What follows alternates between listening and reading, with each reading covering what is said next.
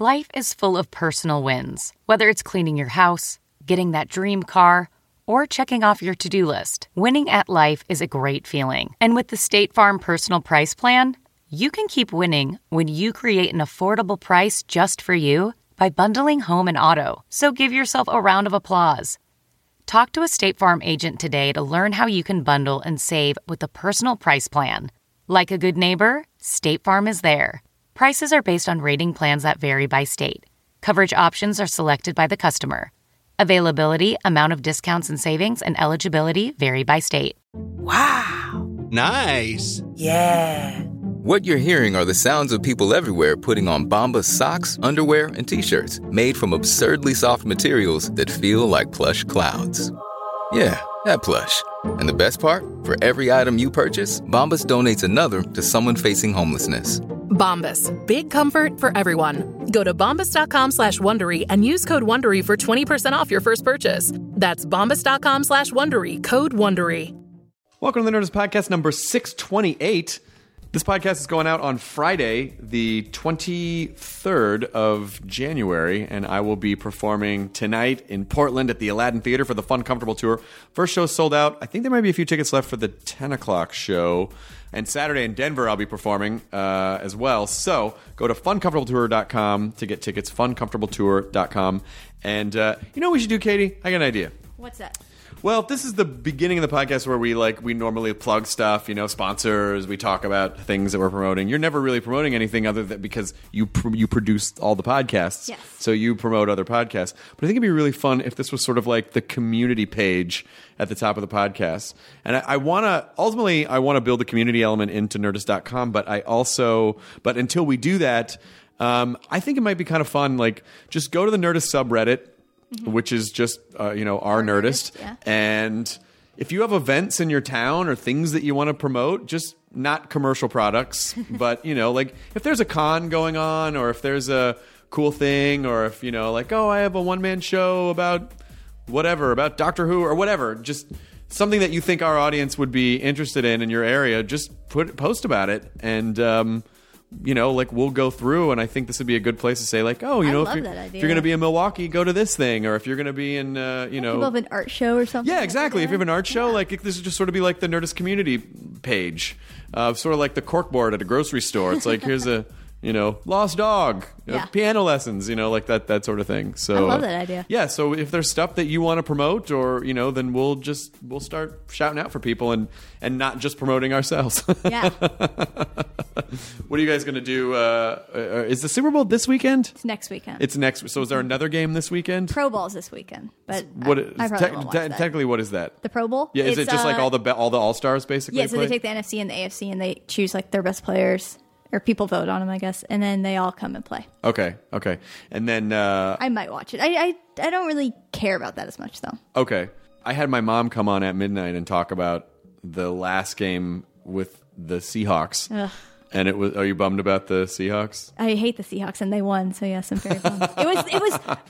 Can I tell you? It was like the worst game ever because they the, the Packers were up the whole time. It was five minutes to the end of the game. The Seahawks were down by like twelve, and they somehow came back and won it. Now, twelve is a big number in Seattle, as we found out. Yep. Because 12 12, is man. 12 is everywhere apparently. Now I am going to question the math on this Seattle. I love your town, but I, there were 12s everywhere and they and so I, when I was performing, I asked the audience like what is the number 12? And they're like the fans are the 12th player and I'm like eh, you might want to check the math on that. And then someone explained in detail it's because the stadium is so loud that it creates mini earthquakes and so it intimidates other teams and so they're the 12th player. But uh, yeah, but people can't even hear. Like a lot of times, the players won't hear the whistles and stuff. Oh, right, because they're won't trying to psych yeah. them out. Because I know when I got on the plane to fly back from Vancouver the next day, the captain was like, "And for those of you interested, uh, Green Bay is up twenty six to zero or whatever it was." And then when we landed, it was like, "Oh, the Seahawks won." So uh, I don't know what happened after the comeback, but my mom came on at midnight to explain, to walk through, because she is a sports fanatic. Who does she want to win?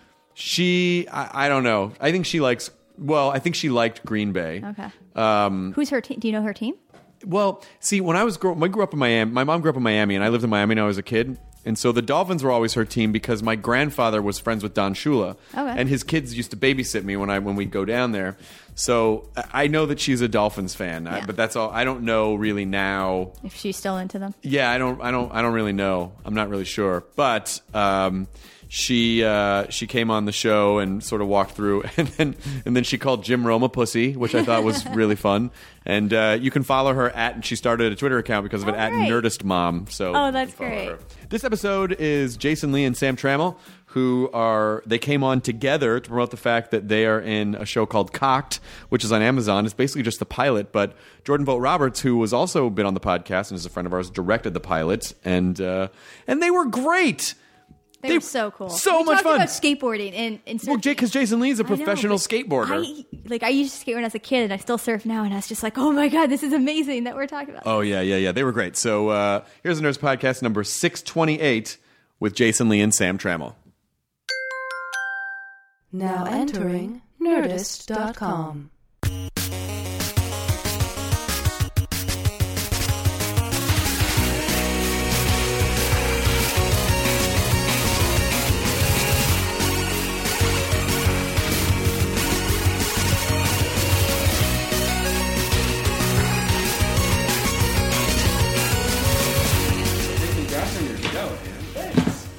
show's huge, right? Is it huge? The at midnight or the Talking Dead show? See, you have like No, I didn't. That sounded dick. No, No, I- no, at mi- the at midnight show. Yes, it's going very well. It's like a huge thing. You're like a huge, like, you know. I don't know about that, but it's it's it's going well that we keep getting to make them. Mm-hmm. That's great. So that's that's excellent news.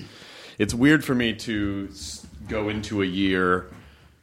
I'm still not used to going like, oh yeah, I don't have to freak out about the new year because I'm I'm working. Like I have so many years. Where I'm like, it's January. It's real slow. I don't know what's going to happen. You know. Yeah, So it's. yeah. Are you guys done shooting now with the first season? You're done with the first season. No, we've only done the pilot. Just You just did the pilot. Just the new Amazon pilot they're streaming right now, Okay. Mm-hmm. and basically waiting for the thumbs up or the thumbs down. So they're so either way. They're, did they put they put the pilot up on Amazon? They just put it up for people to watch. It's They been up put for a week. Yeah, they just put up with no reshoots, no like just warts and all, just like That's cool. That's my friend Jordan Roberts is does that show, which I, he's he fucking directed our great. pilot. Yeah, He directed our pilot. Yeah. yeah. Um, what a strange. I sound like an old person, but what a strange new world where they're just like, "Here's a pilot, Amer- a world. What do you think?" Yeah. What? It's kind of cool though that they Yeah. sort of somewhat leave it up to the public. You know. Oh, instead of just like two executives who are, you have to hope they're in a good mood when they see your thing. Sure. Yeah. Um, I don't know. Let's see. So se- separately, here are the the loose connections that I have to both of you. I lived across the street from you for about three years Where was that? uh, in the Oaks. Oh, Literally yeah. across the street from you. Like the the place where you used to live. My house was on that five way intersection, Okay. right there, like right. I there. miss that house to this day, man. You're- su- it was it's such a good, great little piece of land up there. My ex and I, who I lived there with, bef- right before you bought the house and it was on the market, we snuck onto the property once because it was a gated, and it's a shockingly You snuck large. it- Oh, his property after he left it. Before, Before he got before Oh, he got before you there, like the it. people. Oh, oh, it was um, uh, Robert Cray. Robert Cray, the singer Robert Cray, lived there before. Yep. And then he moved out, and uh, it's a really cool house, but the property is like it's like an acre and a half of property. It's like there's no. shit. There's It's a really acre and a unique property. There's it's very Big Sur. It's got a very In- in Big Ho- Sur in- kind of vibe. in in the hills. Yeah, it's the the, Oaks. biggest. When you're looking, like when you look at the, like if you look at Zillow or whatever, it's like Right. the largest plot of land. Is, it, is there a lot of flat too? Was there a lot of flat? Maybe half of it's flat. Holy They- there was like a mini vineyard on it, and it Yeah, it grape, was- grapes. on it, yeah. incredible. I did. you- I had to did do a you- lot to that you house. for schools. Like, what? Why did you for your kids? I mean, you know, f- my name is Earl got canceled. right, right, right, right, right. I mean, you know, when, when you're on a TV Hey. show and you know the next day you're not, that Yeah, the, yeah, the yeah, yeah. fourteen thousand dollar mortgage suddenly seems like an extra, Right. extra, extra, extra amount of like a large like amount of money. It seems like a hundred. Maybe we yeah. only need an acre and a half. Like, maybe But I mean, you know, really, like a, it was like a little cabin, That's incredible. you know, and then Yeah. a lot of like wild California plants, and it, it had a really cool kind of vibe to it. Uh huh. The most like it was a genuinely magical piece of property. that when we snuck on, there were oh god, Sam, don't die, Sam, what's wrong? Why are you? Sorry, sorry. Wow, that was Is this gnarly. the Nerdist right now? Are we doing this? We've, we've been doing it. Yeah, we've already started. I'm just better. I've been sick for like two weeks. I was sick for a week. All the whole, all the kids, everybody got Everybody, sick. we really, got sick really from bad. our we got sick from our kids. And Miss, Missy and I were sick for, for two weeks. Kids Like, are hard- pi- kids are just petri dishes. Like the, the- like one, you know, if you're, I all my friends who have kids are like, I know if one kid gets sick, I just kind of go, well, I'm Yeah, gonna get that. They started it for sure.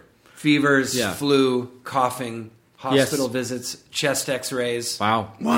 Yeah. yeah, for the two-year-old. Are you? That's scary. Yeah, he was really coughing incessantly, really badly. That's what I've had. I've had this cough. Yeah. But yeah, your kids like my kids will just spit in my face, like you know, like literally. You're like, I'm not gonna get sick, and then all of a sudden their saliva's in your on their on your eyeball. I love Yeah. you, Daddy. like, okay, okay, all right. yeah, I get it. I get All it. right. Love me from over there. You're like, okay, I'll probably get sick on that. Because then they go to school, and then kids slobber all over there. I mean, like it's surprising that there's not. It's surprising that there's not. There are not more like pandemic plagues. I know. because of kids interacting Yeah. and just switching germs and then taking They're them so home. strong, though, man. You know what I mean? I get sick and I'm just a wuss. Where's my soup? Yeah, You know, they still want to play and they've got all kinds of energy, and we're just old and crusty. yeah. Because it doesn't feel well. Because when you're a kid, you're there's you're so full of hope. Each day is so new and can be anything. And then when you get older, you're just like, I'm go. I know I have experience with this. I'm going to feel this way for days, and it sucks, Yeah. and I don't have the energy. Yeah. When when you when you're a parent, all you you just want to sit. You know, like when you have boys, like all I want to do is sit, and th- and all they want me to do is play bad guy or play pirate or play monster or play cop and put them in jail. You just don't, re- you know. And but and when you're a kid, you look at adults and you go, "How come everybody's sitting around? Like, I, I, well, do you want to play?" And now I'm that person that's just Well, why don't you put him Like, in jail and then just go sit down? sit. Oh, that's You're- okay, you're under yeah, arrest. Yeah, then they want me to be a pirate. And then you oh, then you got to be a pirate Yeah. and break him out of jail. Yeah.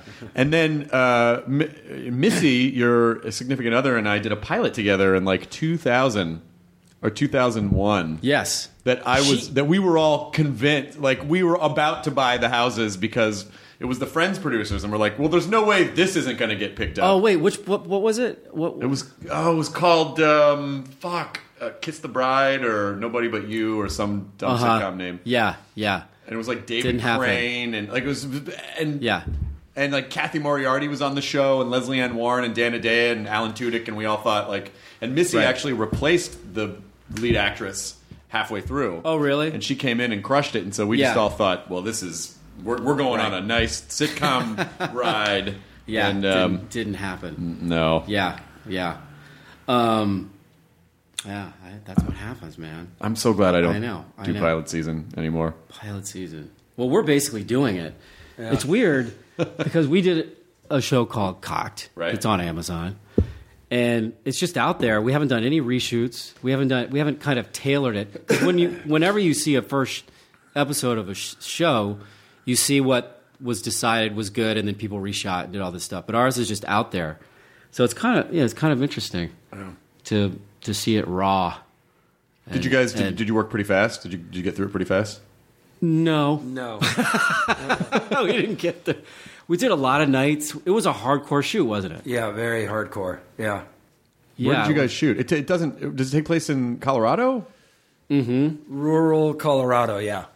So Yeah. we, we shot some of it uh, in an old factory downtown, the gun factory, and we shot a lot in Simi Valley, right? Yeah. Yeah, yeah, and then and then we shot in in what was that town that's the I mean it's a part of L.A. but it's it there's no it's all industry. That's where that's where the gun factory is. The city of industry. It, you would Commerce. think City of Commerce. You would think, Com- but it's com- not. commerce. Remember that place? I don't know. I think it, Commerce is where you can play poker, isn't it? Isn't The City of Commerce has a yeah, it has casino. poker too. Yeah, they have a- yeah. It's it's uh, a I don't know. It's a straight. I think it's has the most factories or there's some stat that I can't remember. Factory Town. I'm just throwing them out now. I don't even know if any of these are. I think it might be Factory Town. Yeah, but we were all California. we should kind of shot all over. It's LA. all those cities that you pass when you're going to other places, and you're like, who Yeah. lives in these weird Yeah, exactly. Who lives here? zones? Who lives here? totally. And then all of a sudden, Knott's Berry Farm. So it's a it- there's No. a strange. It's loosely connected, but the Commerce Casino Yeah. used to be hor- like terrifying. You would pass it on the way to Disneyland, I think, and it just Just it- looks so depressing. Oh yeah, yeah, yeah. It's like well, people clearly get murdered here every night, and then they built it up a little bit. They tried to. I think it a little bit Missy's. Missy snuck down there to play poker. Does she play poker? Oh yeah, yeah, we play poker. You go, you play, you both play? yeah, Missy's obsessed. What is it that you like about poker? What it, it's just great. It's great. It's so fun. It's just a great game of like strategy and, and and you know and bluffing and you know hanging out with people, having a few drinks and talking shit and it's fun. It's like kind of fu- you're you're wanna- so I wanna like it, like you're I- so unconvinced. No, it's just I, the times that people are like, "Come over and play poker." I'm like, okay. I get super serious about it. It's not fun. I'm not good at it. oh well, then that's and good. and it and it just like it, we it- play small, low stakes, and you know where This is you hearing these stories where it's like, oh yeah, Ben Affleck, uh, Ben Affleck went to fucking Vegas and uh, j- uh, spent like nine hundred grand. Like that's those are insane. That's do, do you feel like you have to spend that much money to really get a boner from it, or is it just the actual? No, no, we we have like twenty dollar buy-ins, you know, or you know whatever you can, you know, sometimes more, but uh, yeah, it's great. It's great, Jason. You don't. You're you're like No, you're, I'm you're, you're, I, you're not I don't play player. poker. I don't know how to play it. That's why You're people. curious. Uh, you're curious. I see. I see But interest. see, I couldn't do it I for 20 potential. bucks. Oh yeah, You'd right, want to right, to do it for like a grand. Yeah, but then I'd get I'd be fucked if I tried to, you know, because then I because if you lose a grand, you got to go back and try to win it back, and then the Absolutely. addiction kicks in. Right. Yeah. If you lose twenty bucks, you're like, ah, whatever. There's there's an addictive there if you have if you, if you have addiction things or if you're you know there is an addictive kind of thing you know there's a thing that goes along with it that you can I guess you can get kind of obsessed and Yeah, and that, just I need another hand I need another hand I That's what kind of that, that, and and I don't. That's what scares me about myself is knowing that I have an addictive personality. There are some things that I purposely avoid. I would not. I did not play uh, World of Warcraft online for the longest time because I was. I knew that it was going to completely demolish my life, and that I would not be able to think about anything else. And poker, I have friends who. Like they go, they'll go do the little poker tournaments, the regional poker tournaments, and I'm like, I'm afraid that if I do it and it clicks, like, oh, this is what this is, then I'm not. It's not going to be good. Yeah. it's not going to be good from then on. yeah. yeah I, I I won't play any video games because I feel like I'll, I'll just get obsessed How old are Like, your kids? they're three and a half Oh, okay. Yeah. you have twins. yeah we never I never call them twins though for some reason but yeah I was You had ovary mates. Yeah, yes. I mean, they are twins. They're fraternal, but they are yeah. They're two two separate egg. What? Where am I? Like I'm getting such in a, You have a twin weird boys, place. that's it. You have yeah, twin twin boys, boys. yeah. Yeah. You have two dudes who were born at the same They're- time. yeah, but they're not identical. So they were just Right. two separate human beings born, happen to be born on the same day. Good job for you. I mean, that was a good good shot. It I mean, was. Yeah. It was not bad, right? yeah, I mean, you have to be proud of that. In, Yeah. in theory, yeah. but in, in life, were just he's talking completely about- overwhelmed and we were just- exhausted. yeah. You ever see? Have you ever like? Have you ever see? Whenever I see the name Nadya Suleman or Octomom pop up, and they're like, "How the fuck? Why would anyone possibly?" Because because when you get when kids are in groups, they're like hyenas, right? Like they mm-hmm. activate each other. So isn't it better Yeah. to isolate them? Well, there's this idea, you know, people will say, "Oh, you have twins, great, they can entertain them, themselves," and I'm like, "No," because they're entertaining themselves for two seconds, then they're fighting, or they're playing so rough that you think they're going to kill themselves, or you know, or they both want your attention. It's, I mean, it's it's it's exhausting. It's Yeah. totally exhausting. And, and obviously, you, when, what, how far along in the pregnancy did you find out that it was going to be twins? And Uh, what was your immediate reaction? I was freaked out. Oops, hooray! Yeah, no, no, no. I was freaked out because we have two. We have two. I have two good friends that have had twins that, and I know how hard it is. But we found out like we first we just thought we had one. We just thought we had one, and then one of those guys was hiding behind the other one. And then Oh. we found out a little later that there were two. Good, and you were Yeah. very, and you were happy. Yeah, I mean, come on. I mean, It's not like you're definitely. going to slip the doctor a hundred and go. So there's not just one of them. Like you can't. yeah, you, you no, yeah, you got no. what you got. Yeah. Yeah. No, totally. I mean, so, so lucky. I mean, they're it's amazing. And yours? How far apart I, is yours? uh, 11, 6, and 2. oh wow! Yeah, so I, I, I'm. It's good. It's actually good. People say closer the better. No, you give them a little space, they get along better. The Mm-hmm. oldest takes care of the middle, and the middle takes care of the youngest. There you go. Yeah, because you have alphas. You have like dominant. Each Yeah. one knows. Eleven boy, six girl, Right. Two and a half boy. Right. And she's very patient with the little one, and the the oldest boy he hangs he he hangs with him. He's good. Right. He's not yet fourteen or fifteen, and she's six. You know what I mean? He's still kind of a boy himself. Yeah. Does he still? Are you still cool to him, or are you starting to? Is like is he starting to rebel as he approaches? No, he's rad. He's super mellow and cool, and we go skateboarding together, and like we've got a cool bond, which is great. Is he good? Is he a good skateboarder? He's getting there for sure. Yeah, he's he skates every day. He just broke his foot Oh, a couple days ago. Is that a He- badge he, of honor? He, he cracked That's it. good. He cracked it. He's locked. He's a real skater now. You know, you got to break something. Yeah. You got to break. Yeah, he he rolled his ankle skating and cracked his bone, and he's got an air cast and Badass. crutches, and he's in. He's Now- proud. in Yeah. the seventies, You're proud of him too. I can Yep. tell. I remember in the seventies having there. There was a like when I first noticed skateboarding was a thing, and it was just basically those skinny boards. Yeah.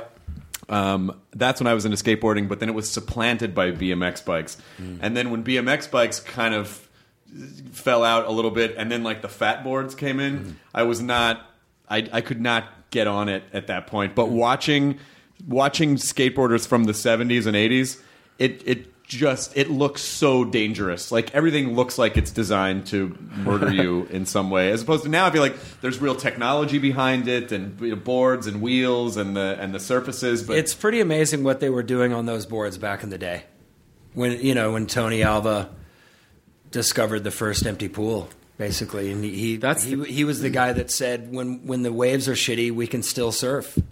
I mean, that's what skateboarding was mm-hmm. was considered at the time. You know, s- concrete surfing, and the boards were sketchy. I'm, sh- you know what I mean. So narrow. I had. I told you my Jason. I told you about my first board was a, a Fiberflex. Yep. Board those were awesome. with tracker trucks, mid size, and green Kryptonic wheels. yeah, I mean, and I was obsessed with that board. And my brother, I gave it to him recently because my brother s- still skates. you still have that board. No, he. I know it'd be worth so much, right? It'd be. It would just be, or it would just be badass. But I gave it to him, and he was like, "This board's so rad. It's so oh, like," what? and then he just destroyed it. Like he, he like he skated it. Yeah, he skated it. That's yeah, better than it sitting in a closet. Yeah, no, no, Yeah, no. He skated it in Florida at a skate park. All And- that stuff's coming back though. There's a I'm huge sure. retro resurgence in skating. Like even my company, we're making old shapes from the you know from the early '90s and stuff. Because there's a the, you know guys like to cruise around and it's cool to see Mm-hmm. like even young kids like four or five years ago, young kids had no idea who Tony Alva was. Now all like 12 year old skaters, you know, look up to Tony Alva now. Like they know the history of skating now. It's really cool. It's kind of it's all come full circle. Are there subcultures within the skating community where it's cooler to like really go to an empty pool rather than a skate park that was designed for skaters, or is it not? Skaters skate anything now, which is great. And you know, and the cool thing about skating now is there's skate parks everywhere, and they all have bowls, pools, basically. So when I was growing up skating, we basically just had the streets because there were no skate parks, even in Huntington Beach where I grew up. Now there's 10, 12, 15 skate parks in LA. So 10 year old skaters can slide down handrails and jump downstairs, but they can also carve pool, like skate transition. So skaters now are way better than than they were 10 years ago because they're so more, so much more well rounded. I, I, I remember the I remember the cultural shift when skating first became a thing, and then just slowly watching signs go up at malls like no skateboard, like Totally. they had to start. Yeah. Yeah. But why don't why doesn't an establishment want people skating there? I mean, like it's more people at their establishment. Are they are, pe- are they worried that it scares people away, or that it Like at a mall, like a shopping Yeah, mall, yeah, grinding yeah. curbs and stuff. I think um, the you know messing up the property, you know, uh, it chunks, it breaks the concrete, and maybe uh, liability reasons. Yeah, I guess. liability. Yeah, or they're just would be grumpy cool. because they, would- they they don't get to do that. Right, exactly. There's like those darn kids. Uh, it would be cool if just like there were skaters everywhere, like you, like in like inside malls. You're just walking around and there's like dudes just you know grinding, you know, ra- you know their rails on Just the- everywhere. like, every, like anywhere. Like it just could happen. You know, that'd be kind of cool. I think some people would imagine a world where that's the case. yes, where there's just where it's skate. It, what what are some of the biggest what are some of the biggest issues that the skating community faces? Uh, I guess harassment and getting kicked out of spots. Because I always find skaters pretty much keep to themselves. Like it doesn't really seem like Totally. they're troublemakers. They just want to do their thing and not. And not- they don't really want to get in anyone's. No, they just want to find a place where they can learn tricks and push themselves, and you know, and But it's kind of amazing, you know, like just even TV, just the fact that that uh, like skate competitions are covered now on Yeah. NBC or ABC or CBS on a Saturday or a Sunday in the middle of the day, or like BMX is covered, Yeah. or like surfing is covered. I mean, it's kind of crazy. I feel like these these kind of sports that used to be kind of very independent loner sports, you do it on your own. Are really being more accepted by society, and like snowboarding used to never be legal, and now snowboarding on every mountain you can snowboard, And it's an Olympic event. and it's an Olympic event. As- as exactly. skating I mean, skating uh, should be, too. It's totally. unbelievable I mean, it's which is kind of cool. It feels like it's being more accepted. All, Yeah, all these sure. kind of, Yeah. you know, like these. yeah, I don't know why Sports. just putting snow under it makes it more accepted as as. it's the same. Yeah, it's the same thing as skating. I mean, I I would say in a lot of instances it's equally, if not, I would say actually more dangerous if you're skating over concrete. You know, like you basically if you fall.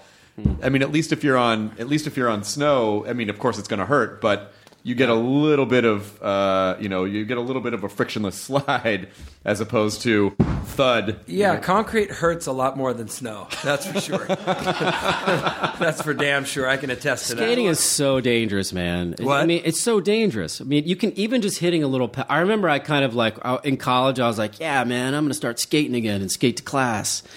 And so I got my board up in college, and like the first day I took it out, my my I hit a little pebble, and my board stopped, and I went flying. You know, and I was like, "Okay, never again." You know, I mean, and I almost broke my elbow. I mean, right, what about the little pebbles? Isn't that? I mean, you know, do you know what I'm talking about? The pebbles are the killers, man. That's the ironic thing. Like, I mean, right. you can be the raddest skater right. and break your wrist hitting a pebble. So they right because I didn't know if like because you were a professional skateboarder somehow like the pebble doesn't affect you, but the pebble is the pebble, no, right? I, I've had some fights with some pebbles over the years, for sure. Yeah. Professional skaters are still bound by the laws of physics. Like, Yeah, they- that's right. they still- it, like I never you never see that in videos where like some guy you see guys doing radical crashes, but you never see the pebble crash. you know, where it just it's a real seemingly- it's a real Because from, if you're Hazard. taking video of it, it would be a, it would be a seemingly invisible barrier has halted the board, Yeah, oh, yeah. and completely transferred the momentum to the human being on top of it. right. What was your worst skating injury? I broke my pelvis, and that hurt a lot. Of course, Yeah, um, broke my wrist. Really bad shinners, stitches, sprained wrists, uh, sprained ankles. Um, knocked my head around a couple times. Yeah, and you just keep going. Knocked my head around a couple times. Concussions from Yeah, that's why I don't even know where I am right now. we're in we're in Van Nuys, right? we're in Van Nuys, California. okay, good. Yeah. This is a pornography audition. uh, that's why there's a couch over there. Uh, did you learn anything from skating that you felt like you could take into like were there were there were there skill sets like what is it basically what i'm trying to do is create an environment so that people when they have to argue to their parents this is why skating is important to me they can say because i could learn this or this or this Wow, that's a damn good question. Ah, man. Um, in terms of applying it to something else, yeah resiliency or or focus or I mean, at the very least, confidence that you can do something, that Right. you've done something, you've established yourself as as being good at something, and you know, going into the acting thing, at, you know, at the very least, I had a, a, a sense of when I take something on, I think I'm pretty good at getting it done. Mm-hmm. You know, and also being around crowds of people, having competed in front of thousands of people, and then being on my first set and being, you know, I was a little less nervous, maybe. You know. Did you find that there was a learning curve between figuring out tricks on your own and then doing them in front of crowds of people? Uh, no, that would mainly just be the nerve thing screws you up, and suddenly you're not as good. Apparently, when you're in front of a bunch of people, you fall off your board more. And I mean, ca- the you know contests back in the day were in bigger in the early '90s and '80s. They were in a big arenas, you know, and you'd announce your name. Next up, Jason Lee, and you'd have to go do your routine, and it's tunnel vision, and you're nervous and shaky, and you're falling off your. and the guys that could do it and would win, they just didn't have those nerves. Like I, I mean, it was really hard Mm-hmm. skating in front of people like that. Did you have a what? What did you do when you were when you were young? Did you, did you, did you have a I thing? was not in front of thousands of people. Uh, what did you do, Sam? what, what do I have? I got nothing. Um, what did I? Well, I I I I, uh, I skated, but I was I was telling uh, telling you guys earlier. I just went. You just go straight down and then the the hill. like it was one of those. I was when I when I was into skating. Um, yeah, you'd look at the books and you'd see the guys on the doing the handstands and the you know it was it was i feel like there were two schools. There was sort of the punk rock skaters who were doing the pools and then there were the skaters that i saw in books in west virginia that were kind of like the ballet skaters you know? Um, but uh, yeah no no i was so i did i was like you know i did like uh, the basic team sports you know like baseball and um, golf Yep. I golf for a while. I, I can't stand golf now. What- when, um, why did the love die? Well, I just got sick of it. I was competing, and and I, it was just one of those things. You know, I feel like some some of us have those sports we did as a kid, and then you you you give it up and you find something else. Like I really like to surf now, so if I have four hours, I'll I'll go out and you know I'll spend that surfing instead of instead of golfing. Um, Definitely a lot Yeah. more exciting. Yeah, yeah, yeah, yeah. yeah. I mean, I think so. That's weird. Usually people go from surfing to golfing. Like I it's think weird so. that you did the reverse. Yeah, yeah. And and I would argue that surfing is is people say golf is hard, and it is, but surfing is way harder How about because uh, surf golfing? surf golfing is easy. That's that's not hard. right, that's I think really that'd be a red no, flag. no no no. It's a Why- good question. why- it's a why- it's a it's a very fair So question. why why do you think it's harder? Well, because you don't because you because you don't have a, a, a playing ground to practice on. You can't Right. golf. You can go hit as many balls as you want. You know, Right. uh, baseball. You can go hit as many balls as you want. W- w- surfing, you have to wait for waves, and then once the waves come, you have to like be in the right spot to catch them because there are rules about who can get on a wave and who can't. And then you know. How long can you be on a wave to practice? Like four seconds, you know? Right. And then how many waves are you going to catch? Three? so maybe you get 12 seconds of surf practice like on a good day you know what i mean like you have to like to be good at it And the surfing you have to grow up too, man. The upper, bu- it's yeah brutal. you have to I- be really yeah yeah, It's- and but you have to live on the beach and do it every day like if you start late in life like me i'll never be great you know i'll, I'll at best be intermediate like that's the best i can hope for Well, yeah, and I guess when you're when you're skating on concrete, the difference is that you know the the ocean is basically the most dominant force on the planet. And it, Yeah. it's not like the concrete reaches up and tries to knock you off your board. I mean, you have to contend with yeah I'm I'm about you know you have to learn how to duck dive properly and ha- I just went snorkeling over the holidays and I feel like I drank uh, five gallons of salt water even just with the fucking snorkel in my mouth. So Yeah. if there was any dynamic movement of the water that was trying to swap it's weird like the ocean is so powerful like every gallon of water if you think about how heavy a gallon of water is that hits you with momentum and you think about just one wave how many gallons of water are in a wave so if you're out when it's big i mean you can really get rattled you know Yeah, i mean i've ruptured both eardrums twice Oh Jesus Christ! surfing i broke my nose and you know it- you know those injuries you get How does it? So what is the? Because when I because when I was snorkeling, I went down just a little ways, Uh-huh. and it felt like my head was going to implode from the inside. And then I Right. realized, oh, uh, nature has uh, has dictated that I'm not supposed to go this far underwater. Right. And so I went Right. back up. But Right. what? How do you? How, first of all, how do you know that you've ruptured your eardrums, and what can you what can you do about it once you're on the beach? Well, with your surfboard. I ruptured my first eardrum surfing at Newport Beach, and it was really big. And I just went for this wave, and I just got thrown by the lip and just slammed onto the, uh, like sideways onto the water. So it was just the impact. And I came up, and everything was sideways and spinning in a circle. And and I knew something was, and there was an immense pain in my ear. So I could see the beach, but it kept going in a circle. So and so I couldn't tell where to go to get to the beach. So I tried to paddle further out because I was in the impact zone, and I barely made it out. And then, yeah, uh, because your inner ear is all messed up because there's a hole there. And then I finally, I got, I went in, and then my ear bled all night. And then I went and saw a doctor, and he goes, "Yeah, uh, thirty percent of your eardrum is gone." oh, gee. and he showed me the hole. And um, and luckily, yeah, and, and I couldn't hear bass. It was a weird thing. I could hear people talk, but I couldn't hear any bass it was a weird experience. But your eardrums are Fine really, if you like '80s music. There's, Right. there's no bass. right. Um, but uh, it's, luckily your eardrums grow back. Like I mean, I was lucky. They they put like a little uh, a little piece of cloth to help it grow back together, and it grew back. That's probably and real then I ruptured it again. That's probably real. Same one. yeah, I've done that one twice, and the other one, yeah, both of them twice. Yeah. That's a fun day for a doctor who gets to see like, hey, I don't. This is great. You've blown out most of your right, eardrum. right. Do you want to see it? Because Yeah. they had there was a camera in my ear and a, and a TV, and I could see it. Was your was your equilibrium off the entire time? No, that that came back, but the the most the, uh, immediately there was like that weird. It was weird because literally everything was sideways and going in a circle, but I was in one spot. It was it was very bizarre. And how soon before you got back on a board again? um, that was a few. I let that heal. That was a few months. Yeah, But even so, that's still there was no part. of I it. always wear earplugs now because it it it, it will stop you from getting from impact getting getting your your eardrums blown. See, the entertainment business is perfect for both of you guys because you can be horribly knocked on your face, and then you'll still get back up and keep doing it. right. I think that's what you take into this. business. that's what you take. Absolutely. Into yeah, entertainment Yeah. that's totally true. That's a good point. Totally. When true. did when you made the jump from?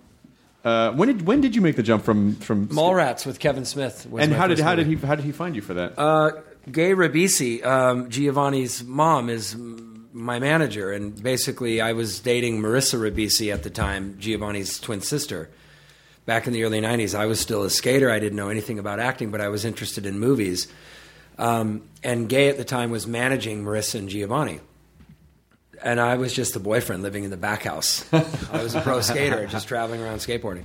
I, I want to try acting. You think you get get me some meetings? Totally naive, not knowing how it works.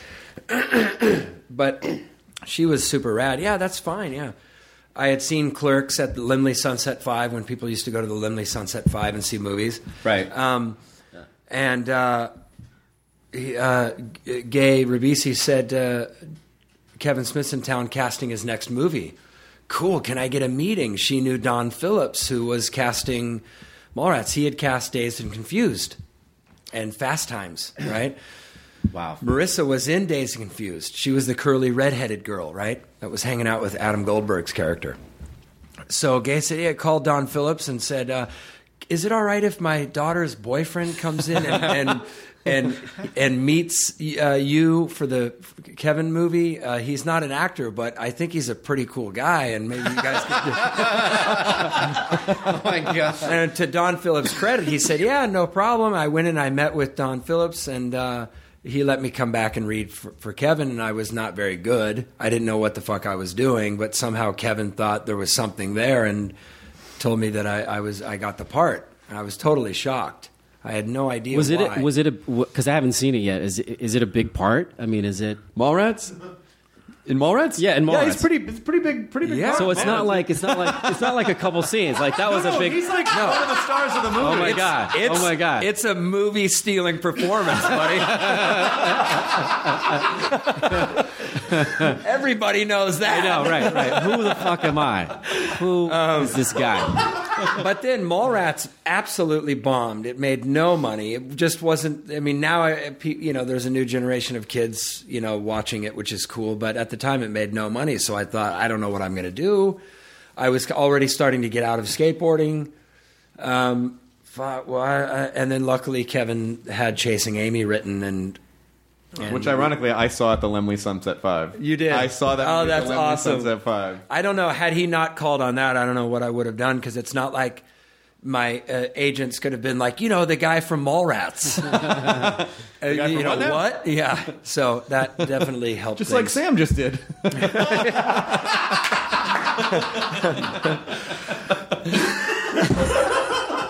I politely asked. Mallrats is a Mallrats is fun. Mallrats is a fun No, I movie. know. It's just I a- know.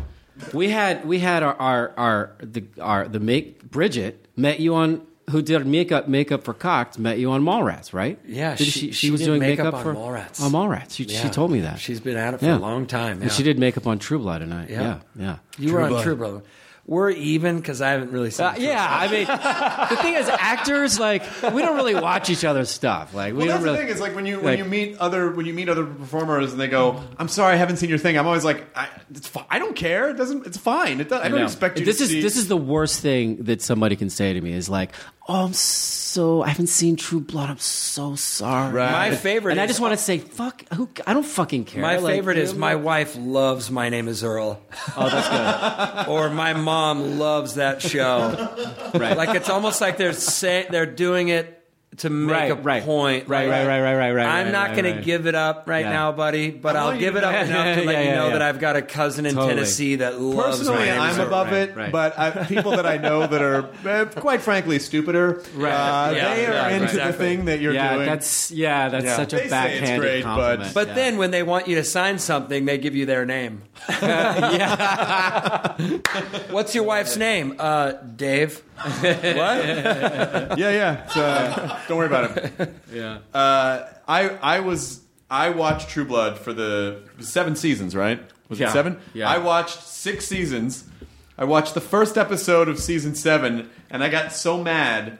And again, not your fault. But I thought like the, and I talked about this when uh, Kristen Bauer was on. That uh, the way that Tara died was such a fucking Ah. like this is a character who's been a major character on the show, and just all of a sudden they're like she died off screen. Like a fucking major character dies, and it's it's off screen, and then you just like it's basically her mom is standing there going, she died right over there, and that's it. And I thought.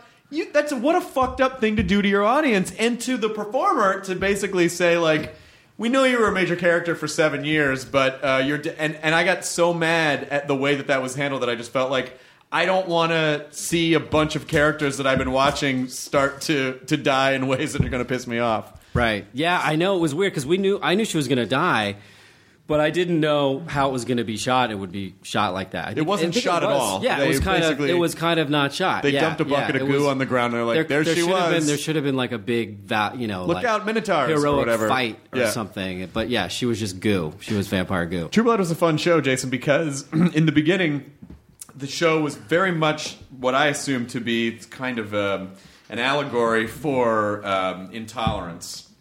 Uh, and so, in the first handful of episodes, there's not a lot of hocus pocus in the show at all. And then clearly something happened, like maybe halfway through the first season, and the first season, we're like, well, it's a show about vampires, but there aren't really any. Va- there's no vampire shit in it. So all of a sudden, like everyone, that's when you were a shapeshifter. Like everyone just became a thing, and it was Yeah. it became this you know this this incredible like fairy tale soap opera kind of a show.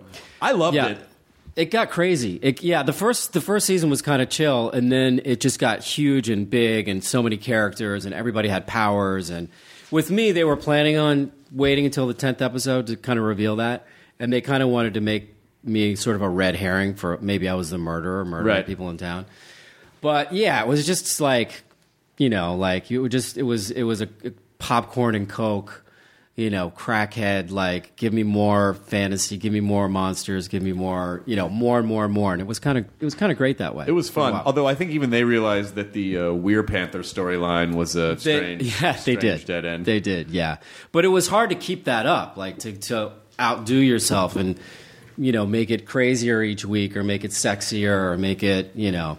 So so it was just it's tough, tough, tough on the writers. I mean, that they did a is, good job. especially uh, you to know, get to get through seven years is uh, that's a lot. with sci-fi fantasy fantasy shows, they I, I feel like there's more of a challenge in the writing because every season, the same thing happened with Buffy too, where it was the at the end of a season, it was like this is the worst thing these characters have ever seen, Right, And right. it's something apocalyptic, and then the next season they have to figure out.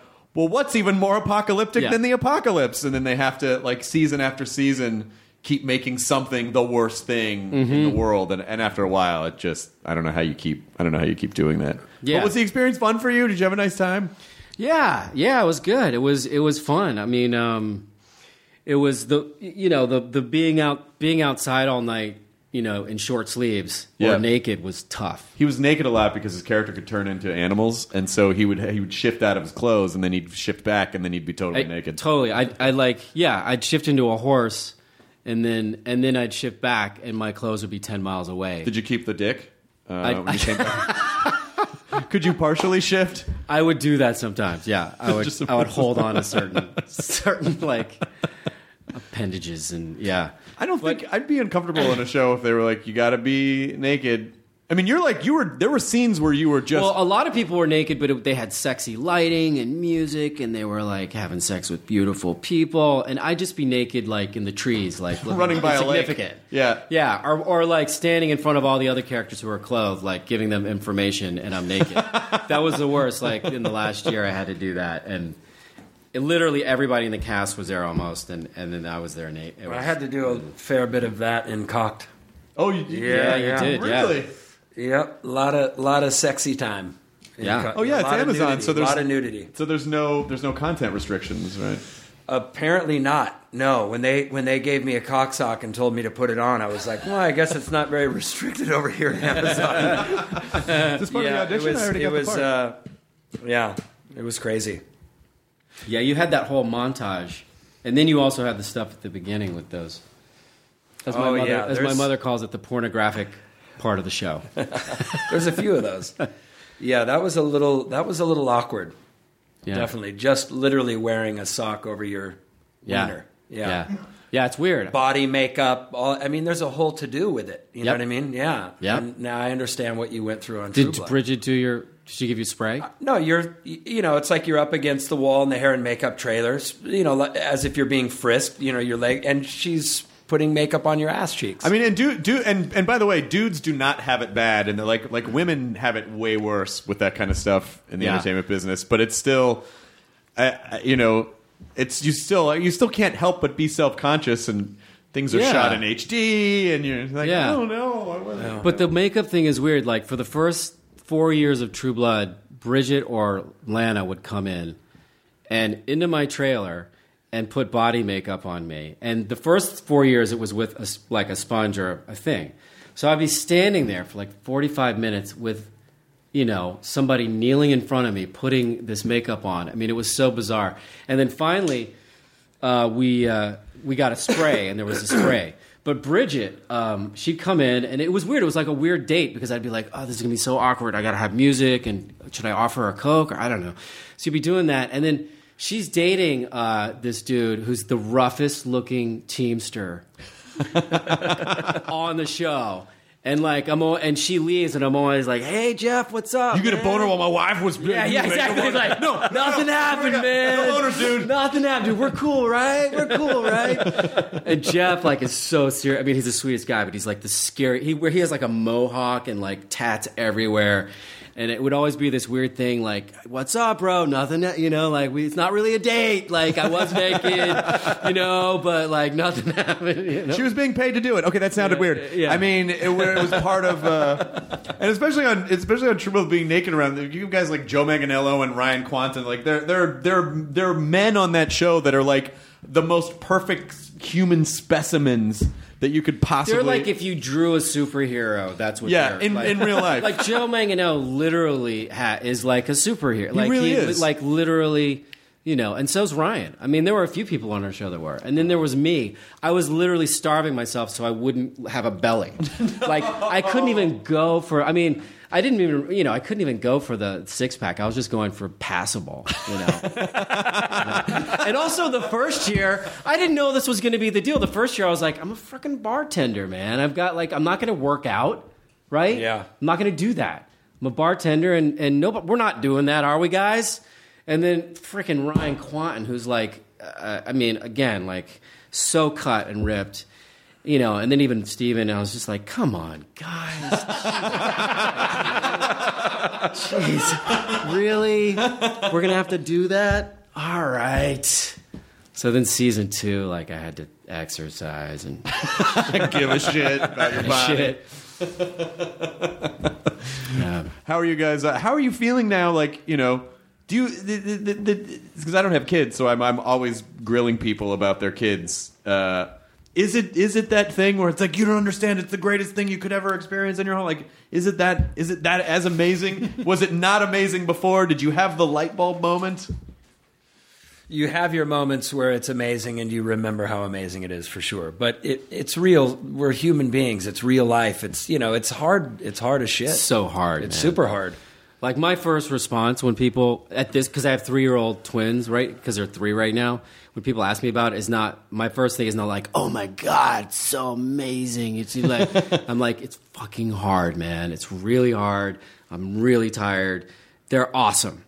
They're great, but it's really relentlessly difficult. Yeah. you know. And and I'm glad. I'm so happy that they're a lot. I mean, it's it's a it's a total miracle, but it's definitely you know, if you don't have kids and you don't want them, definitely don't have them because there's pros and cons. You know, Yeah, I think it's def- I think it's it's not like I'm saying eh, oh, everybody should have kids because it's a you know it's it's you know Well, yeah, you should. There are definitely enough people in the world. It's not like Yeah. human shortage. You know, like we, there's enough people in the world. It's not like I think in the classical worlds, like in the you know. 1,000, 2,000 years ago, it's just the population density was not what it is now. And so, you know, it was like, oh, we need to expand our tribes. We need to expand our numbers so that our immediate community can establish some type of social dominance. I mean, there was a, there was a real, you know, um, survival of the fittest, but in, but with groups. And so it made a lot of sense. Like everyone have kids, have as many kids. But now I feel like don't just have kids just to have kids. Like have them because you want to share your life and foster a human and you know like do do good things and you know pass on. I, I don't know. Yeah. I just keep wondering if I'm going to hit like 60 and go ah fuck I really want I should have passed my genes on you know but I didn't. Yeah, it's an interesting thing to see your genes passed on, to see like your your face and their faces, and it's it's you know it's pretty cool. It, it is for me a constant reminder of trying to keep my shit together. Yeah. That's what I love so much about it.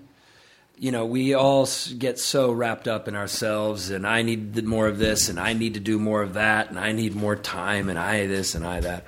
And you see your kids, and you go, "Fuck, they're so cool, man."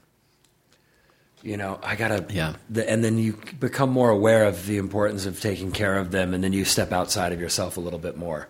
That constant challenge is really cool. Keeps you a little more humble, I think. You know, mm-hmm. so that's been cool for me. Instead of being so self- well, yeah. I mean, I- I'm I I, I will admit that I'm clearly like no, I want I want me time. Like I I'm I'm I'm still still any I'm still parent selfish. does. Any parent does, and it just help. It just teaches balance. You know what I mm-hmm. mean? It help. It teaches balance between you time and you know, and the when you know when you stop and and say, "What do you need, sweetie?" Because it's so easy to go, "Oh, I'll be right there. I'll be." When I actually take those moments to stop and look into my daughter's eyes and say, "What do you need, sweetie?" Mm-hmm. Well, Dad, this and this and that. All right, let me help you with that. I usually end up walking away feeling a lot better about myself than I do when I go, uh, "Go ask your mom." Right. You know what I mean? Or "Oh, I'll get to you in 15 minutes or whatever. When I take those moments, they kind of ground me for a second. Like you find you need those moments of being grounded for a minute. Mm-hmm. So that's that's a cool aspect of it for me. And yours are three, so they're just starting to have like express themselves in ways that are, I would imagine, right? Well, it, it- they've not. I mean, they've they've been like their own persons and unique personalities and very expressive throughout their whole lives. But they are speaking more, you know, and uh, and it's just it's just insanity, you know. It's like. Uh, I mean, it's a lot of fun, but uh, it's it's. Uh, we were talking about it, like you know, when you're an adult, you kind of want to sit. You want to sit down, you know. you want to like, you want to just hang a little bit. But all they want to do is run around in circles and play pirate and play good guys and bad guys and chase them and and monster. And that's awesome, man. If you come, if you just were a person and you jump into that scenario, and you could do that for 45 minutes and have a blast, you know? but if you live it like every day, every day, all day, it's it's still fun, but it, you just want to sit down every once in a while, you know? Like you want but it's interesting when you have me you 3-year-old don't get a lot of sitting Yeah, down when you time at home, huh? yeah, I'm trying to make a point here, um, but when, yeah, they're they're particularly at a at a really high energy level phase, and it's you know it's crazy and fun and a blast and uh, exhausting and you know all all They're just generating so many cells and so yeah much energy. I just remember, and I spec- and I'm so disappointed in myself sometimes because I remember when I was their age, going, how come all the adults are sitting down? Like we're playing, don't they want to play? Right. And I, and I remember saying, I will never be that. I will never do that. And now I find myself, you know, like when we're outside, like pulling up a chair to sit down and be like, I'm going to watch you guys play and talk to you, and I'm going to sit down right here.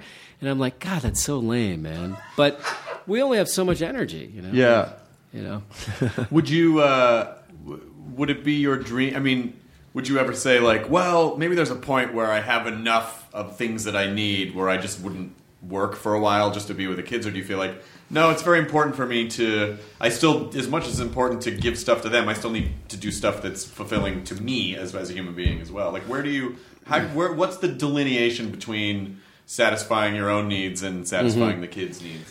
Well, I mean, as an actor, I mean, unless you're on a like CSI Miami or something where you're working 11 months and you're the lead character Right. and you're never home. Like for me, for on True Blood, I'd work for five months and then I have all this time off. Like you end up as an actor having a lot of time off to be with your kids. So um, I feel like I have as a dad. Um, and Jason, you're pro- it's probably the same for you. I don't know. Like I feel like I've spent way more time with my kids than the average father. Like way more. Right. So I feel like, in a way, I almost feel like. Uh, I, I need more time. I don't know. Not that I need more time away, but I don't know. It's like it's not really my choice. I kind of I'm kind of lucky because I get to make a. I'm so lucky, like so lucky, to make a living doing what I like to do, and also get to have a lot of time with the kids. Like that just is crazy luck.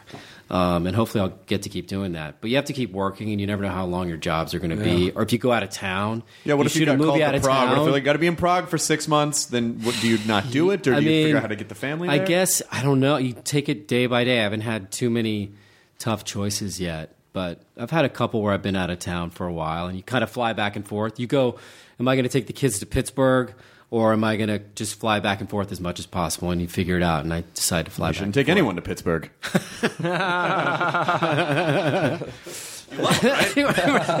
I'm teasing Pittsburgh.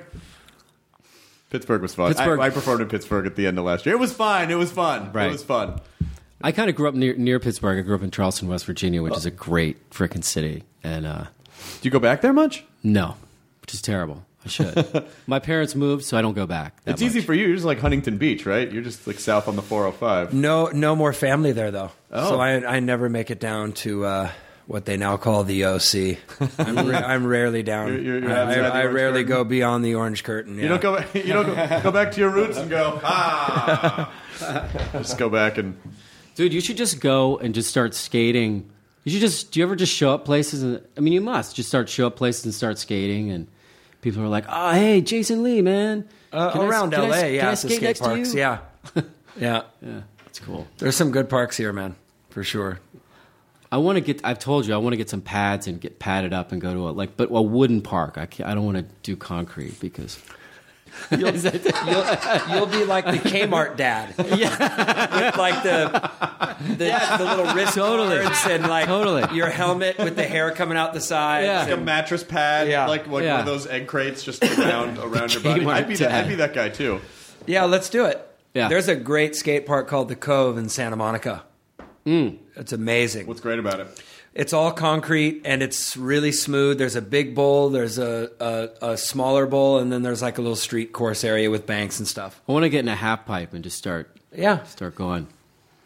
the Cove would be good. Cove would be good. Yeah. I read something online that said that you did stand up, but I don't. I don't. No, know. I've ne- I never did stand up. Yeah, it, there was a thing. I think Huh. it might even be. I think it might even be on your Wikipedia page. It says, you know, Jason Lee is a stand a stand up comedian, writer, actor. I'm like, I, didn't know Jason did stand up. No, I've never done stand up ever. I don't know what that would be like.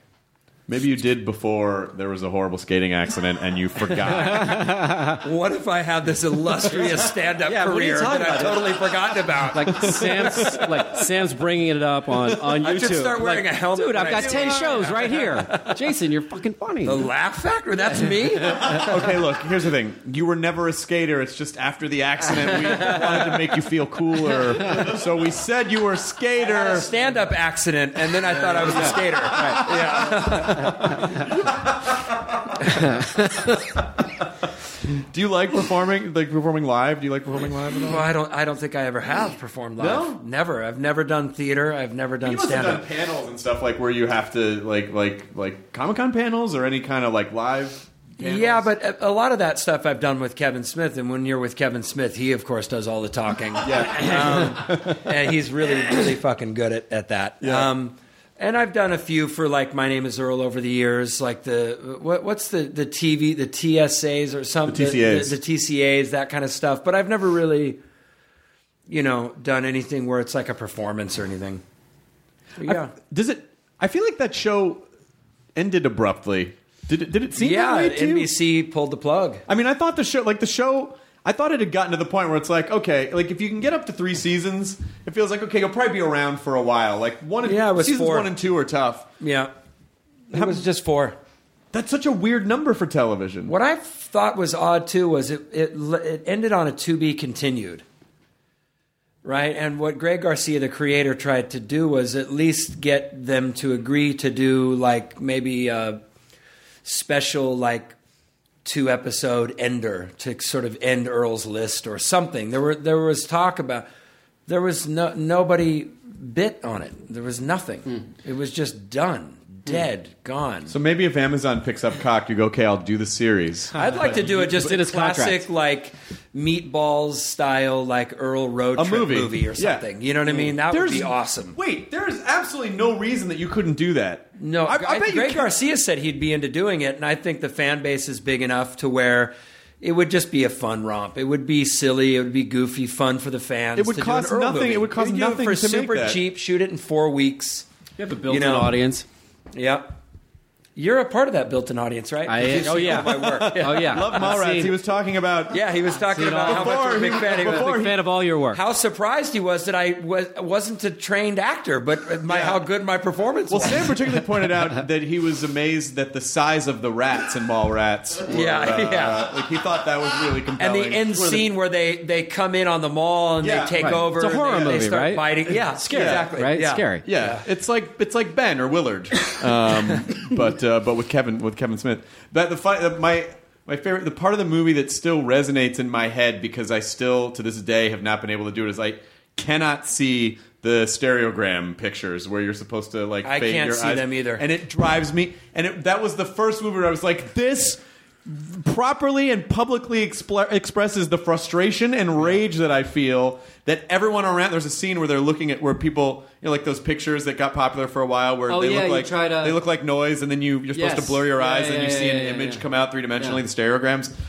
I've never been able to see one, and people just walk up and go, "Statue of Liberty." I'm like, "Where are you fucking seeing?" that? Yeah, I, I, I couldn't figure it out. On set, everybody was trying to figure it out. I couldn't. And Those people are talk to you, and when you can't, Yeah. people talk to you like you're an idiot. They go, "Just blur your eyes." I feel like, I- it's blurring. I know. that. I feel like it's bad for you to see that. Like It's it's, bad for you to like Yeah. cross your eyes and blur your eyes. And, you know, like I feel like you'll never get out of that. and if it, you- and it probably see it. is hypnotizing you in crazy Yeah. ways to think you were a skater, and not a stand-up comedian. Uh, for- for- I think an Earl movie would be incredible. That'd be I- fun. I, I don't It'd be see any reason. I might see that. I don't see any reason. I don't see. I don't see any reason why that couldn't happen because, especially if you're. I mean, look, I get, I get that television is not that first and foremost they're not trying to service their audience. They're basically trying to do whatever makes them what they feel, you know, like affects their bottom line the most. But as a fan of stuff. It fucking sucks when a show like I, I still have series that ended that that didn't resolve that are just weird open loops in the back of my head Yeah. that I just mm-hmm. want like a little bit of closure. It's mm-hmm. you know that's why Breaking Bad was my favorite finale of all time because it was like, well, it's all wrapped up. I never have to, you know, I don't have to wonder about it anymore. I think mm-hmm. we had a fairly successful X Files 2015 campaign. Yeah, we did. I think we should. Yeah, I think we should. Uh, I think we should do uh, an Earl movie campaign. that'd be fantastic. Earl movie. Hashtag Earl movie. Earl movie. My name is movie. Earl movie. I think Earl movie. Yeah. Earl movie's good. Yeah, I get it all the time. At least you know a few times a week. I mean, you're going to tell me what that- happened to Earl? What what is it? Are we ever going to see him finish his list? And You can't tell me that just you know for a, a, a few million bucks they couldn't make that and make their money back on that, just like selling it digitally or putting it on Netflix or Amazon or some something. I mean, Sure. like that would be a yeah, you know it's all you know all that shit though. It's it's really simple to go like why don't they just dot dot dot and then and then lawyers start popping up and you're like oh this is why this person has the rights to this and this and and Yeah. networks will squat on stuff even if they have no intention. They're just like you know, it'd be like if you were starving and then there was a rich guy and he had a full breakfast. They're like, "Can I have that toast?" No, you're not eating it, but I'm. You're not going to have it. Like they just don't hmm. want other people to have their intellectual property. But I, th- mm-hmm. but I really feel like if we could generate enough interest, that then they that's what would make them listen because networks like to hear things like social media right now. Mm-hmm. So we'll try. We'll try. We'll we'll try to make this Let's do it. Let's talk it up. 2016, Can I, baby. can I be in it? Yeah. Okay. All right. But you have to watch Mallrats first. You can be in it though. Your audition for the movie is he's going to quiz you about Mallrats. you can be in it only if you're a, a n- nude in a tree, Nude in a tree. you have to be nude in a tree. Wow. a la True Blood. Yeah. Yeah. I was never in a tree, so maybe. Well, you said That- you'd be you were the guy that would be nude in a tree, Did and I say- everybody You did- else you was did everybody that. else was looking you did- super sexy. Oh, oh, oh, and you'd God. be the yeah. I, what I meant to say was nude in the midst of a bunch of big trees. Oh, okay. Well, yeah, I But pictured I'll- you naked, I'll be. It's a good image. I'll be nude in a hunched tree. up, Up shaking cold I'll- on a I'll tree do branch. that. Going, I'll do that. Where are my clothes? Has anybody seen my clothes? How did I get up I was a hawk, and now I'm a human. I've, I've never been nude in a tree, so I'll, I'll do it. Well, this is the movie. will kick things up a notch. It will take you from Right. nude in front of a tree to being nude on a tree. On a tree. Yeah. So this is uh, I, I, I- I enjoy this type of uh, I enjoy this type of a mission. So I, I we'll, we'll we'll do whatever we can to try to make this happen. You're on board. Have you talked to did you talk to Jaime or anyone else? Like they have other people Oh, would be on do board. it. No, They of course totally they would. do it. Yep. I worked with Jaime. Yeah. Yeah, she's a firecracker. She totally is. She was so great as Joy on that show, man. What was what would you work with her in? I did a. I did a. Uh, it was it was Showtime's second se- year of putting out shows, and it was a show called Going to California that Scott Rosenberg created, and me and this guy Brad, uh, actor Brad Hickey, was like a cross country like these two dudes going to California, and we had incre- we had like incredible guest stars. We had Jaime Pressly and Vince Vaughn and like these crazy people that came on and did it, and it got canceled, but it was fun. It was fun. You never don't get attached. Don't get attached. Never get attached. Are you good with how many seasons of True Blood were you in before you were like, okay, I think we'll be doing this for a while? N- never. Really, you always felt like Never. it was going to be the last season. They never told us. I mean, once we hit season four, I think we peaked season four. We fi- I figured we'll definitely get five. But then after every year, it was sort of like I don't know, I, probably maybe, but I don't know. I'll tell you what I'm going to miss. I don't know why. It's just a weirdly, it's a weirdly comforting thing. But going to Comic Con in San Diego and staying at the Hilton Bayfront, all the elevators were always papered with True Blood. It was just all you, and and it was always the first reminder to me that I was at Comic Con because it's right when you check into the hotel and you go there, Uh-huh. like. It's Comic Con because there's vampires in the ele- that are on the elevator. Yeah. and it's not. We're not gonna have, not gonna have that No, anymore. I know that was that Comic Con was crazy. I mean, that was the perfect kind of storm for our show, and that was, I you know, we were so it was like being the Beatles. Like you were, we were so huge at Comic Con, and then like you go home the next day, and and eh, you know, and you. It's so funny, like how you can be really famous and popular in one geographic spot. And then, like a few feet out of that spot, like nobody cares. Just plain yeah, elevators. You're just like, you know, Yeah. yeah. That's kind of what Comic Con was. you know. Did- have you been? Have you been to? Uh, I went to Comic Con once, maybe when for Mallrats, Yeah. Oh wow. And I in the movie I play this this comic book kid that is, that's his world. Comic. I don't. I don't know anything about comic books. Mm-hmm. So Kevin said, I, "We're going to have a screening of Mallrats at Comic Con." I said, I, "I'm scared. I don't want to go." What if I'm cornered by all these comic book kids and they start asking me all these questions about uh, you, you, you know uh, Spider Man? I don't know how, where he gets his web from. I don't know. Yeah, Well, I some was of them genuinely again- scared that I was going to be. I- so, I what's your favorite understand comic book? Yeah. What's your favorite comic book? Why? Mm-hmm. Mm-hmm. And I'm literally at Comic Con being asked those questions, and I'm answering by saying, uh, "Superman." I, uh, Superman. Did I didn't you- want to disappoint. Right. Did you pretend? I mean, did you or did you I give answers? I or did kind you- of yeah. Yeah, because you don't want to. You don't want people to go, "Ah, he's a fraud." But man. they he's were- an actor. That's right. We thought he was a real But it's comic not like That's that, but, that, right. but that'd be the same of you getting a trivia plan and someone goes, uh, "Shift into a beagle," and you're like, "No, that was, uh, was Yeah, a exactly, real, uh, totally. real It's like, I guy." can't really- You can always just skate away too. Yeah, that's true. Yeah. And then hit a pebble and fall. in the face. the pebble. Oh, he doesn't know comic books and he can't skate. Fuck this guy. He's out of it. So, uh, Cocked is available now on Amazon. Yeah. uh, and you should watch it so that they can make more of them. And uh, and Earl movie. Hashtag Earl movie. I think we're gonna make this happen. Oh, also, I'm sure you get this a lot. I fucking loved Syndrome. Love, Me too, loved man. the the the that that fucking movie. It, the Incredibles is one of my favorite animated movies of all Me time. too. You were I'm a right there voice with in you. The Incredibles. I saw that. You're He kidding. played Listen, Syndrome. You're He kidding, played right? Syndrome. Listen, h- I guarantee you, Jason's never seen a single movie I've done. I can almost guarantee that. All right, well, let's find out. So let's we'll put play, this. We'll play a let's little game. put this. play a This like game here. oh Sam has it to rest. I'm gonna- I'm gonna we don't need up- to do it because it's, No, I, no, I know no, it's true. I'm gonna- I want I'm to talk about the Incredibles because that was Yeah. such a good movie. So Play the good. villain. He was syndrome. you were the villain. Okay, I got to watch it again because I love that movie. Okay, so Brad Bird is one of the most talented people I've ever worked with. fucking incredible. Yeah.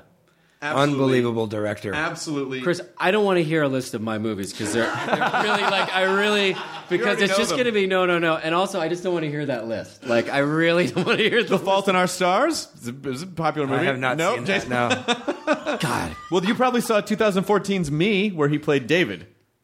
No, No, I okay. don't, I don't know right. if anybody's seen that movie. Um, It well, sounds terrible I'll be, be coming Let's from an not- actor, but this is- I, this I don't is- go to the movies a lot. No, I don't he watch hasn't much seen- TV, he man. Lives, he lives in the you know. Um, Well, I'm sure you saw White Rabbit in 2013.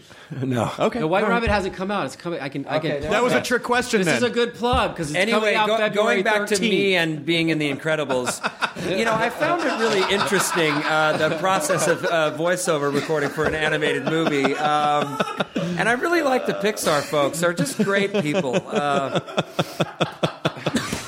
I would like it to see a sequel of The Incredibles. I am shocked that that never happened. I mean, like that's such a that I would you see know, that. like tril- trilogy-itis has has gripped the entertainment industry. You think The Incredibles was huge? I'm so surprised that that didn't come back. I had heard that Brad Bird was a candidate to direct the new Star Wars too.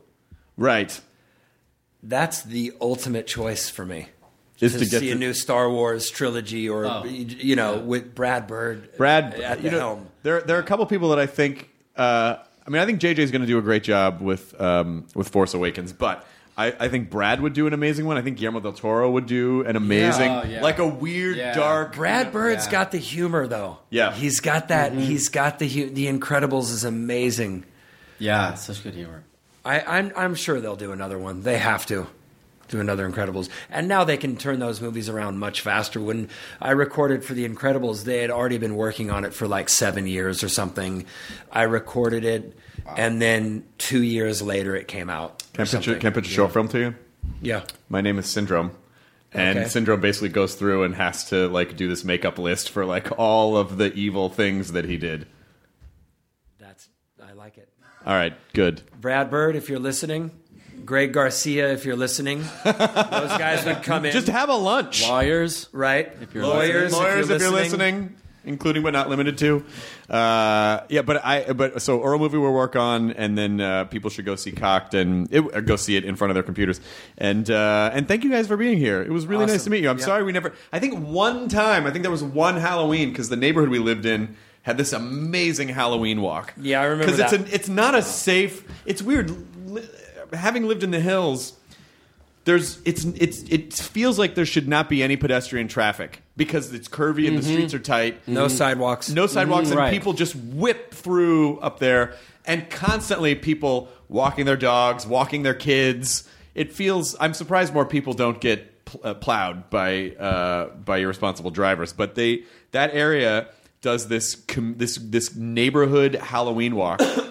Where they place adults at all the intersections and they keep traffic slow, and it starts like on one street because all the streets are named Oak. So there's like High Oak and Green Oak and Wild Oak and Spreading Oak and Oak Oak.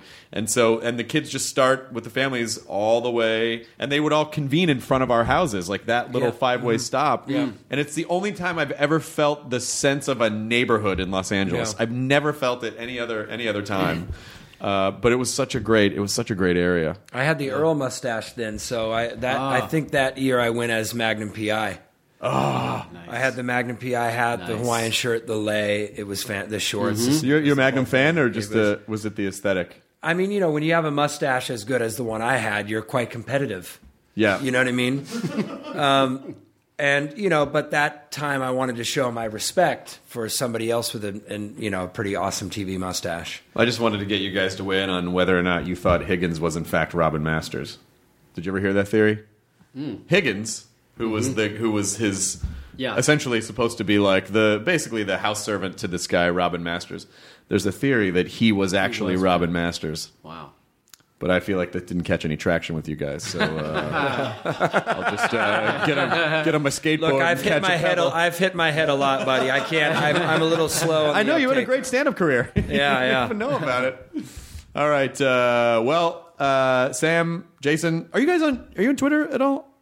Uh, yeah, I'm on Twitter. Yeah, I'm, you- I'm going to tweet not this on out. Twitter. I'll I'm just on out. the Instagram thing, the thing with the camera where you post pictures. Yeah, and you stuff. put little pictures. But I'm not there. even on that. I'm not on Instagram. Yeah, yeah. So Well, you guys should. we're we're yeah we're tag teaming different. Well, that way I can post skate videos and skate photos and stuff like that. You know, Yeah. it's pretty cool.